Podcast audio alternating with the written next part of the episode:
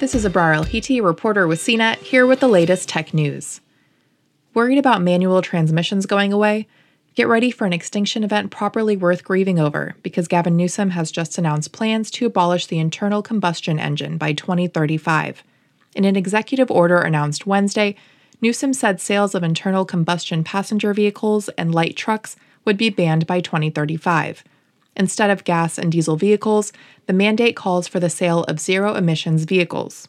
Instead of gas and diesel vehicles, the mandate calls for the sale of zero emission vehicles. Medium and heavy duty trucks will be given an extra decade to comply. Newsom said, This is the most impactful step our state can take to fight climate change. Our cars shouldn't make wildfires worse and create more days filled with smoky air cars shouldn't melt glaciers or raise sea levels, threatening our cherished beaches and coastlines. This kind of ban on internal combustion is a pretty radical step for the US, though it's been discussed and even begun to be implemented by some European cities.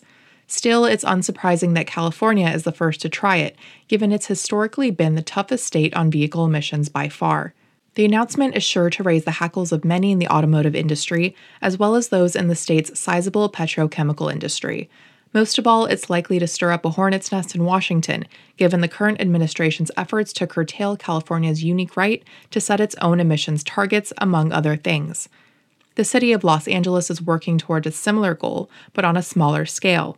Mayor Eric Garcetti has proposed a Green New Deal for LA, not to be confused with the one being discussed on a national level, that would see zero emissions vehicles become 25% of new car sales by 2025, with full adoption by 2050.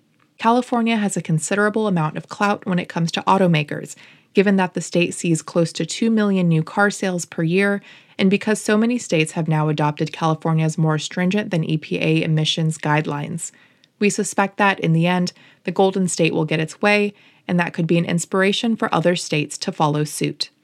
For more of the latest tech news, visit cnet.com.